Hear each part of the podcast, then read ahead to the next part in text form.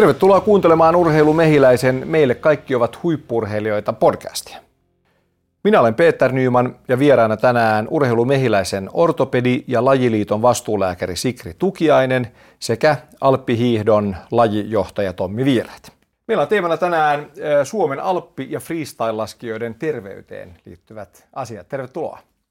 Kiitos, kiitos. Niin, jos aloitetaan tuosta alppi- ja freelaskijoiden kunnosta tällä hetkellä Suomen osalta, niin miltä näyttää, Tommi? No itse asiassa aika hyvältä, että laskijat on kyllä ollut terveenä ja päässyt treenailemaan ihan kivasti, ja erityisesti tämän mehiläisyhteistyön kautta, niin meillähän on semmoinen uusi testakonsepti tuolla lihaskartoitus, jota tehdään maajoukkueiden kautta tai kanssa, niin sieltä löytyy sitten myös semmoisia pieniä mukavia nyansseja, joilla me päästään paljon tiukemmin kiinni siihen harjoituksen prosessiin ja mitä siellä käytännössä tehdään, ja tulee enemmän yksilöllistä semmoista niin kuin profiilia ja nähdään sitten niitä yksilöllisiä kehityskohteita vähän tarkemmin. Eli toisin sanoen voidaan sanoa myös näin, että testauspaketti on kansainvälisestikin sillain niin kuin vertailukykyinen, että sillä kilpaurheilusaraltakin ollaan niin kuin hyvällä tasolla. Voisi kuvitella muuten, tämä on mielenkiintoinen asia, että nämä kuntotestaukset ja terveystarkastukset, vaikka tässä nyt lajissa, niin onko ne kehittynyt paljon vuosien varrella? No joo, kyllä. Näinkin voisi sanoa, että tämä on mielenkiintoinen pointti sinänsä, että jotkut tämmöiset yksinkertaiset kenttätestit voi olla joskus sille valmentajalle huomattavasti niin kuin hyödyllisempiä ja käytännöllisempiä. Mutta sitten taas jossain kohtaa, että päästään niin kuin oikeasti sinne objektiiviseen tarkkailuun ja saadaan niin kuin konkreettista dataa, jota voidaan seurata niin kuin tarkemmin ja saada niin kuin sitä fysiikkaprofiilia ehkä enemmän niin kuin taltioitua ja kiinni siitä, että mitä siellä oikeasti tapahtuu, niin nekin on tosi tärkeitä. Ja sillä lailla, että tekniikkahan on mennyt tosi paljon eteenpäin.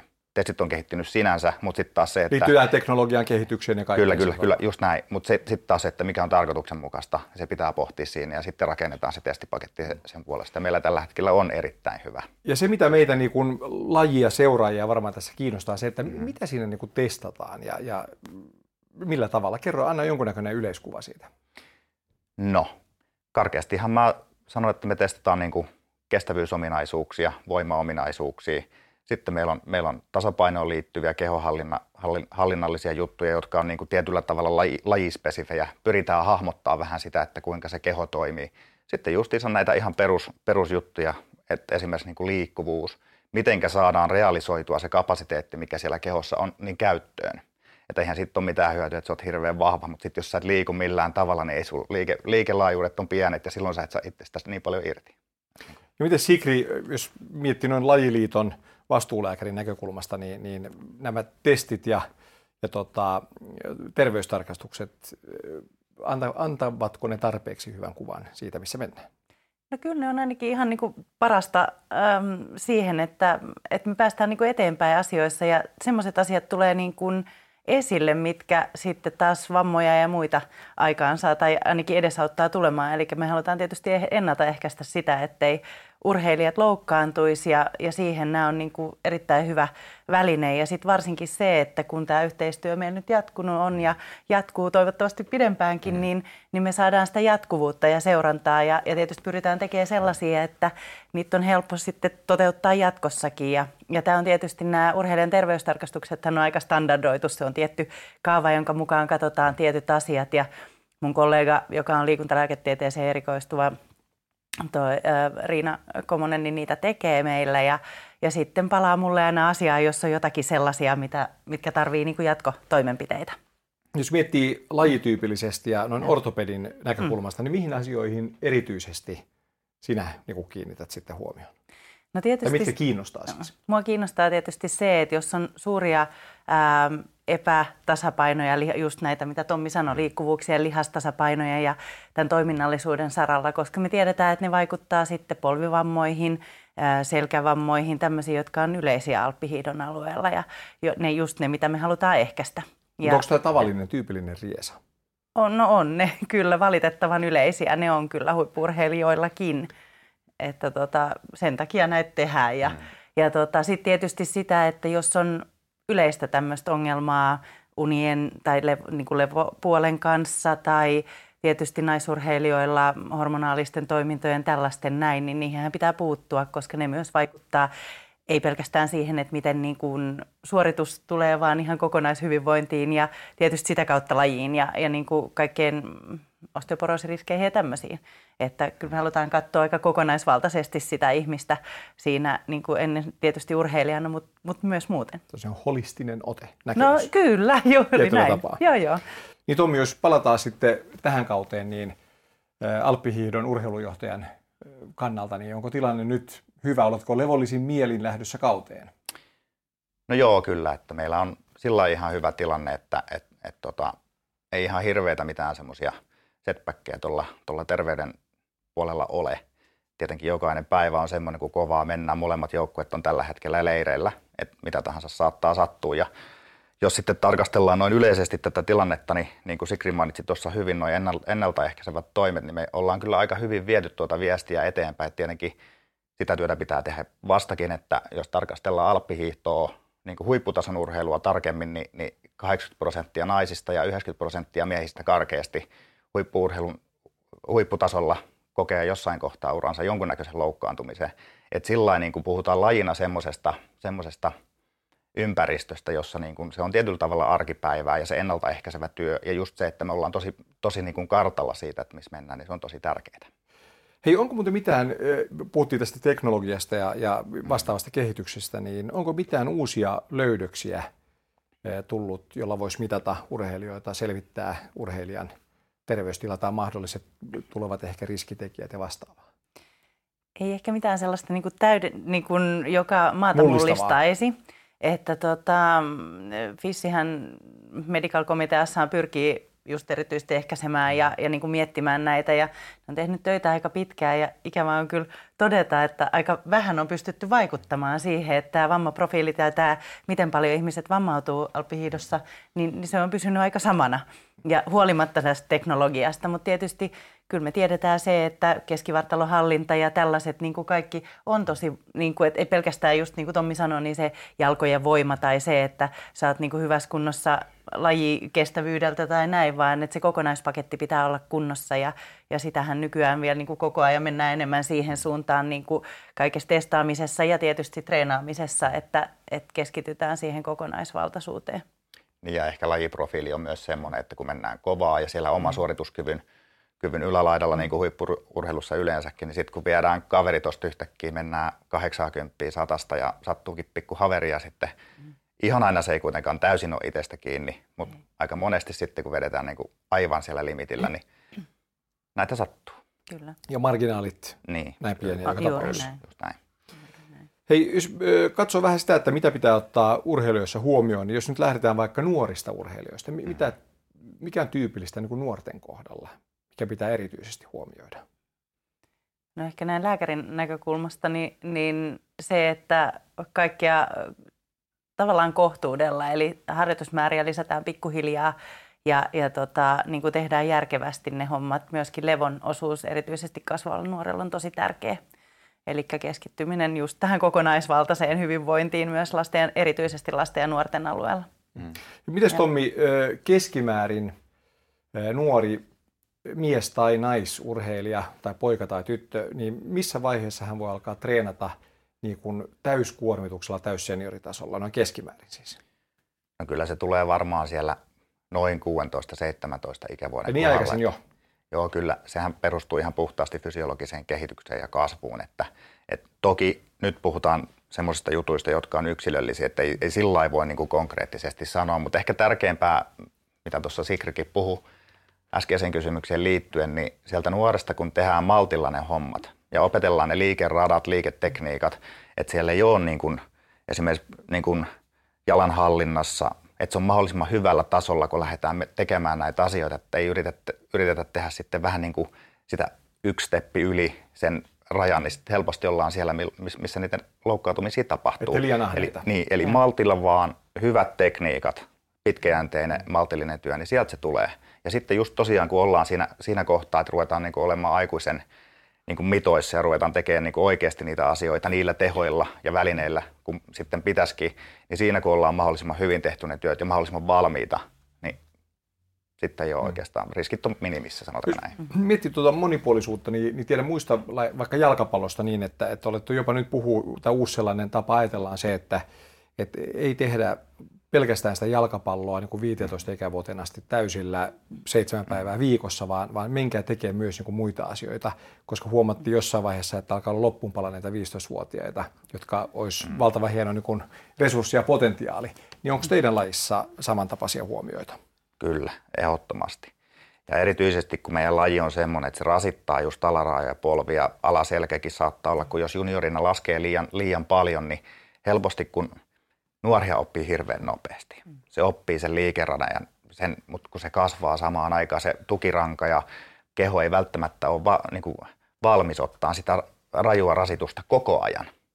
Lyhyempiä aikoja, niin joo, ei siinä mitään, mutta että sitten kun me viedään tämä harjoittelu sinne monipuoliselle puolelle ja tehdään se niin kuin normaalisti, ettei vaan niin kuin hakata sitä yhtä tiettyä samaa. Ja kun meillä puhutaan just taitolajista, niin se monipuolinen niin kuin se valmiustaso, että sulla, sanotaanko näin, että kunhan olet niin kuin ollut kehon kanssa niin kuin mahdollisimman monessa eri asennossa ja tehnyt mitä ikinä liikeradat mahdollisimman monipuoliset, niin se on se hyvä pohja, mihin rakentaa sitten tätä. Mitkä on hyviä tämmöisiä täydentäviä liikunta- ja urheilulajeja? No kyllä mä sanoisin, että tämmöiset niin kuin liikkuvuutta lisäävät ja sitä keskikehon hallintaa lisäävät niin kuin voimistelu tai tämän tyyppinen niin erityisesti varmasti tekisi oikein hyvää, kyllä. Ja kuulostaa siltä. Joo, kyllä vaan, koska tosiaan niin kuin toi laji on kuitenkin niin kuin siis nopea, mutta staattinen ja se asentohan on hyvin niin kuin, tietynlainen ja näin, että tavallaan saa sitä liikkuvuutta ja myöskin niin kuin, justiin keskivartalon hallintaa ja tämmöistä niin kuin esimerkiksi just, joo, pilates on varmasti oikein hyvä olisi. Jalkapallo on myös tosi hyvä, kun siinä ollaan ihan eri, siis miljoonissa eri asennoissa jalan kanssa. Ja, niin, onhan meillä alppihiihtäjiä, jotka on pelannut tosi pitkään futista ja muitakin lajeja siis. Siis et, niinku, kyllä se profiili, jos mietitään niitä huippuja, joita meiltä niinku, Suomesta on noussut tuonne maailmalle, niin ne on kyllä tosi pitkälle tehnyt niinku, monipuolista harjoittelua ja ollut mukana niinku, eri lajeissa. Niin. Ja tässä tullaan takaisin siihen ajatukseen siitä vähän monipuolisemmasta, holistisemmasta, kokonaisvaltaisemmasta, liikkuvasta ihmisestä. Niin. Kyllä. No miten olosuhteet sitten, jos miettii ihan fyysisiä treenausolosuhteita, niin mitä pitäisi ottaa huomioon niissä sitten? No terveyden kannalta. No mäessähän siihen on ihan mahdoton vaikuttaa, se on se mitä se on ja se onkin yksi juttu, että tavallaan varmaan mikä altistaa sille vammautumiselle ja tiedetäänkin, että altistaa, koska me ei pystytä lumen koostumukseen vaikuttamaan juurikaan, suolaamalla tämmöisillä, mutta se ei ole koko ajan sama ja se ei ole kaikille sama, me ei pystytä niin kuin ilmastoon sillä tavalla vaikuttamaan, että se on tietysti siltä kantilta tärkeää treenata erilaisissa olosuhteissa, että on valmis kaikkeen mahdolliseen, mutta aina sattuu ja tapahtuu. Tähän väliin pitää sanoa, että toivottavasti päästään ilmastoon vaikuttaa jossain vaiheessa. Niinpä, kyllä, juuri näin. Se, että mitkä olisi ikään kuin ne ikävimmät olosuhteet ja toisaalta kontrastina, mitkä olisi ne ihanteelliset olosuhteet, jos ihan miettii noin yleisellä tasolla ja vähäpuolessa. Tämähän nyt on helppo sanoa, että meidän lajin kannalta, kun lunta on ja aurinko paistaa ja alppihiihtäjille tietenkin kovarinne on aina se mukava paikka. Semmoinen jäinen kova pinta, niin siinä on tosi hyvä vetää, kun ne välineet toimii niin kuin niiden pitää toimia. Sitten taas kontrastina joku semmoinen sumu, pikkusen sataa lunta. Ja niin, se ei tietenkään ole optimaalinen. Silloin monesti ei pysty niin kuin tekemään mitään. Onko loukkaantumisriski myös isompi? On kyllä, just näin. Ja just siihen, kun olin tulossa tähän näin, että ehkä se kaikista tärkein päätös sitten siellä, niin se tulee valmennukselliseen tulkintaan, että siinä kohtaa pitää varmaan miettiä, että mikä on sen tavoitteen kannalta ja niiden urheilijoiden taitotason kannalta niin kuin semmoinen, että mennäänkö nyt vaiko eikö mennä. Että jos me koko aika harjoitellaan optimaalisissa olosuhteissa, niin me ei sitten, kun se vaikea tilanne siellä kilpailussa on, niin me ei koskaan sielläkään pystytä menestyä. Että pitää pohtia siitä, että ja se tuntemus valmentajalla pitää olla siitä, että mihin nämä tyypit pystyy ja onko nyt se aika pistää vähän puskea sitä seinää vai otetaanko tänään vähän enemmän seifisti. Ja sitten ehkä tavallaan semmoisissa huonoissa olosuhteissa, mitkä myös väsyttää ja uvuttaa laskea nopeammin, niin ehkä jättää se vikalasku laskematta, että osata sanoa, että nyt riitti. Niillekin on paikkansa. Niin, kyllä, juuri näin. Ja väsyneenä riski näin loukkaantumiselle on totta kai paljon suurempi. Kyllä, näin. Hei, mites lajiliiton vastuulääkäri sanoo matkustamisesta. Paljon muissakin elämän tilanteissa puhutaan näistä pitkistä lentomatkoista, joissa istutaan pitkään ja pitäisi olla tukisukkaa jalassa ja on aikaeroa ja jetlagia ja vastaavaa. Niin miten se vaikuttaa teillä? No kyllä se vaikuttaa ja kyllähän siihen pitää tietysti kiinnittää huomiota, että ne, jos on pitkä ja paljon aikaeroa ja pitkä lento taustalla, niin ensimmäiset päivät mennään sitten aika rauhallisesti ja tietysti laskijoiden ehdoilla siinä ja sitten katsoo se, että saavat unirytmistä kiinni ja tarvittaessa autetaan asiaa sitten niin tietysti katsoo se, että tuommoinen ravinto on monipuolista ja siihen pyritään tietysti kiinnittämään huomiota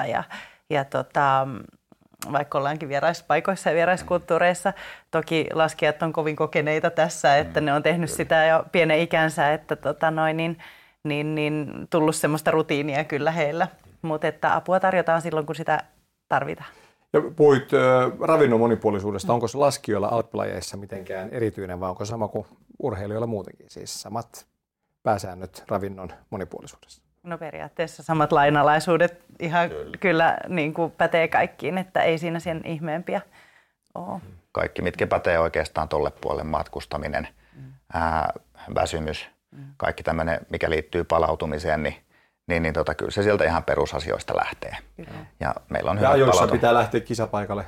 No kyllä joo, kyllä. Tapauskohtaisesti joskus kilpailuaikataulut on vähän haasteellisia, että se ei ole ihan aina urheilijoistakaan kiinni, että joskus kilpailuja järjestetään semmoisella tahdilla, että sinne tullaan viime tinkaan, mutta se on sitten taas kaikille sama, että perusasiat kuntoon. Tuli minun tuosta palautumista mieleen myös, ajattelin vaan onnettomuuksista, vammoista palautuminen, niin millä tavalla lähdetään sitten tervehtyneen kilpailijan kanssa takaisin siihen niin kuin maksimitasoon? Sekin varmaan, että aika hitaasti pitää edetä ja... Kyllä, joo, ja sitten tietysti urheilijoiden kanssa on se hyvä puoli ja ehkä tavallaan ongelmallinen puoli, että halu palata on kauhean niin kuin kova ja ei millään maltettaisi odottaa sitä paranemisprosessia ja sitten taas tuohon niin kuin fysiologiaan me ei vielä osata silleen vaikuttaa, että niin kuin lääkäri joutuu vähän toppuuttamaan. Välillä joudutaan ja sitten joudutaan fysioterapeuttien kanssa tekemään tavallaan korvaavia asioita ja valmennusjohdon kanssa ja aika paljon kommunikoidaan asioista sitten just sillä ajatuksella, että mitä me keksitään sellaista, että urheilija kestää sen, mikä ei voi tehdä lajinomasta, mutta että kuitenkin tajuu tavallaan tekemänsä jotakin ja saa sitten tehtyä sitä, minkä pystyy. Että siinä tulee tämä yhteistyö aika hyvin esille. Ja se on just, haastehan siinä tulee, kun se laskee kuitenkin, kun sillä on hirveä polte. Ja sitten peruskyvykkyys kuitenkin on sillä tasolla, että aika helposti pystyykin tekemään suhteellisen kovaa. Niin se on, siinä pitää valmentajalla olla myös kanssa niin kuin hököllä sitä. Ja nyt molemmilta rehellinen vastaus. Tuleeko teille koskaan köydenvetoa siinä, että valmentajapuoli haluaisi vähän enemmän pushata ja lääkärit vähän taas niin kuin toppuuttelee? Tuleeko näitä tilanteita? No ainakin... Sikri nauraa kuitenkin vähän. Niin. Mun täytyy sanoa, että mulla on semmoinen...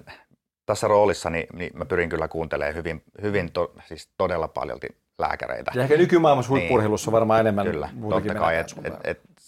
Kun se ei ole meidän niin kuin asiantuntijuuden alaa, niin meidän pitää luottaa ja pystyy rakentamaan semmoinen hyvä kommunikaatio, luottamuksellinen suhde. Sitten me tiedetään mahdollisimman hyvin, kun me ruvetaan tekemään jotain, että sitten tehdään. Että enemmänkin se on siitä. Lähtökohtaisesti varmaan kyllähän sinne liian aikaisin halutaan, mikä on sillain tietyllä tavalla muutaman esimerkkitapauksenkin puolesta niin vähän semmoinen negatiivinen juttu, mutta että näistä opitaan. Joo, ei meillä mitään isoa todellakaan köydenvetoa, että yleensä ihan rakentavaan sävyyn keskustellaan ja Tommille pitää perustella asiat, mutta sitten kun perustelee, niin ei siinä ole sitten enää mitään niin kuin ihmeempää. Että se pitää ollakin. Näin se pitää mennäkin, kyllä, että hyvin yhteistyö mun mielestä toimii. Että. Viimeinen kysymys kilpaurheilusta ja eliittiurheilusta teidän lajissanne. Yleisimmät alppi-freelaskijoiden vammat. Eroavatko ne harrastelaskijoiden vammoista? No kyllä. Samanlaisia vammoja on kyllä sekä harrastelijoilla että sitten kilpalaskijoilla. Kyllä ne polvivammat on kaikkein yleisimpiä. Päänvammoja on jonkun verran ja sitten selkä on kovilla myöskin. Kyllä. Ja tietysti harrastelijalaskijoilla enemmän ehkä sitten tulee tämmöisiä törmäyksiä ja tällaisia, missä sitten yläraajat vammautuu, että niitä vähemmän. Kyllä niitä on alppipuolellakin, mutta kyllä ne jalkapolvivammat on yleensä. Jotkut tullaan niin kuin harrasterinteessä 100 kilsaa tunnissa syöksylaskijana suoraan. Just näin toista päin. Keskeltä läpi alas. Niin. Kyllä. Niin, tämä on just mielenkiintoinen pointti, että yksi niistä tekijöistä, joita siellä onnettomuuksien takana sitten on, niin on just se liian kova vauhti. Ja se ei tarkoita sitä, etteikö kovaa saisi laskea. Minähän henkilökohtaisesti liputan sen puolesta, koska se on siistiä ja sitä me tehdään. Mutta sitten täytyy muistaa aina se oma taitotaso, että se suhteuttaa siihen. Kyllä. Et just niin kuin Sikri sanoi, niin tuossa ne on polvivammat, sitten selkävammat ja sitten päävammat. Siinä ne on se jakauma, että sitten vaan pikkusen harrastepuolella niin se määrä sinne päävammoihin ja kautta sitten selkävammoihin niin nousee. Ja harrastepuolella, kilpapuolella se on varmaan itsestäänselvyys, mutta harrastepuolella myös niin selvinpäin rinteeseen. Kyllä. Jos kuvitellaan, että siinä varsinkin hurjapäät hurjistuu, kyllä, niin muuten vielä menemään. Ja sitten siinä on tietysti se, että se taitotaso, tämänhetkinen taitotaso ja kuntotaso pitää ottaa huomioon erityisesti harrastelaskijoilla, että jos on 20 vuotta sitten ollut huippulaskija, niin sitä ei välttämättä enää 20 vuotta myöhemmin ole ihan samassa fyysisessä kunnossa. Ja vaikka niin, omasta mielestä olisi. Niin, kyllä juuri näin. Mieli menee. Näin se on. Niin, mutta jos miettii harrastelaskijoita, niin lihaskunto, tasapaino, nämä asiat, miten niitä voi treenata ja ehkäistä vammoja? Mitäs vihjeet teillä on? Otatko sä vai? Sano vaan. Yes. Mä sanon, että hyvin pitkälti samoista asioista siellä lähdetään. Et tehdään niitä oheisharjoitteluja. Sitten täytyy aina miettiä, että mikä se oma tavoite on. Et niinku laskeminen on erittäin hieno kuntoilumuoto, jos aktiivilaskija on ja on tuolla toiset haikkailee enemmän ja toiset käy sitten enemmän rinnekeskuksissa ja mitä ikinä. Täytyy määrittää se sisältö sen oman tavoitteen kautta ja sit tukevia harjoitteita. Et ei se ole sen kummempaa hommaa, että varmaan semmoiset yhden jalan kyykyt tai normaalit kyykyt siten, että se linjaus just pysyy, ettehän se työ niillä lihaksilla, muita vatsalihasliikkeitä sun muita. Kore kunnossa niin kuin niin, kyllä, just nimenomaan. Kyllä. Keskivartalostahan lähtee liike tässäkin niin kuin monessa muussakin lajissa. Sitten taas jos tykkää muuten vaan käydä rinteessä eikä niin kuin aktiivikuntoilun näkökulmasta, niin sitten varmaan tietenkin vähempikin ohjeisharjoittelu riittää. Mites varusteet? Mitä pitää huomioida harrastelaskijoilla? Jälleen se, että ne on niin kuin asianmukaiset, että monoton istuvat ja siteet ei ole liian kireellä ja kaikki tämä tämmöinen, että sit jos jotain sattuu, niin suksi lähtee jalasta eikä samalla tavalla väännä. Mutta ehkä palasin vielä tuohon kanssa sitä, että tavallaan, että kyllä se kannattaa ne jokaisen, joka mäkeen menee ja yhtään kovempaa tykkää laskea, tai vaikka ei tykkäisi edes kovaa, kun siellä on kuitenkin niitä röykkyjä ja tätä, niin se, että on jalat hyvässä kunnossa, just tämä keskivartalohallinta olemassa, ja jos käy jossain jumpissa, niin vähän varjoi sitä, ettei aina vaan siellä yhdessä ja samassa, että tavallaan ottaa sen muutenkin kuin silloin, kun sitten mäkin aika on niin mukaan. Niin. Mutta mitä perusharraste viikonloppulaskijat, niin mites kypärä? Ehdottomasti. Ja kaikilla tasoilla kaikilla. Kaikilla tasolla kaikilla. Ja eikö se ole aika in nykypäivänä? Niitähän on tosi siistejä kaikenlaisia. Niin kyllä. Mutta kuitenkin joo, oikein, ei mikään jofa lätkäkypärä, vaan oikein. Niin, asianmukainen kannattaa olla. Siellä on semmoiset tietyt standarditarrat, jotka kannattaa katsoa, että ne on paikallaan. Niin ehdottomasti. Ja sitten viimeinen kysymys, paha molemmille. Tavallinen laskija, miten voisi kehittyä laskijana? 5 vinkkiä. Itse asiassa mulla tulee ehkä 10 mieleen, mutta jos pidetään 5. Saat 5 tässä yhteydessä nyt. No, 5 seuraavassa haastelussa ne 5 viimeistä. Ehkä se ensimmäinen mä nostasin sillä lailla, että just toi tarkoituksenmukaiset välineet, koska jos ne ei ole semmoiset, että et sä pystyt tekemään sitä tai se mielikuva siitä laskemisesta on jotain toista, mitä sä niinku ajattelet se on, niin silloinhan se ei niinku kohtaa. Et jos tykkäät tehdä tiukempia käännöksiä, niin hommaa semmoiset skimbat. Siellä on kyllä asiantuntija myyjät ja pystyy semmoiset löytämään. Jos tykkää laskea vähän kovempaa, niin ehkä ne tiukiten kääntyvät ei ole parhaat mahdolliset. Sitten justiinsa se, että mene sinne rinteeseen sillain niin kuin semmoisena päivänä, kun se tuntuu siltä.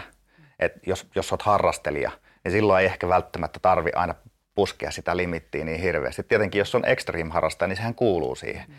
Eli tee sitä hommaa niistä lähtökohdista, kun sä itse ajattelet, että sä haluat tehdä sitä. Ja hyvissä olosuhteissa. Niin, kyllä, just näin. Ja sitten ole riittävän kunnossa siihen, että jos tykkäät käydä muutaman kerran laskeen, niin kuka tahansa voi mennä. Ota kuitenkin taas huomioon se olosuhde ja sitten ne välineet, että mikä olisi siistiä tällä hetkellä, mikä on oma taitotaso ja sillä tavalla, että jokainen pystyy varmaan tulkitteen itse se, että missä mennään. Siinä on oikeastaan niin kuin 3 semmoista perusjuttua, jolla pääsee tosi pitkälle. Okay.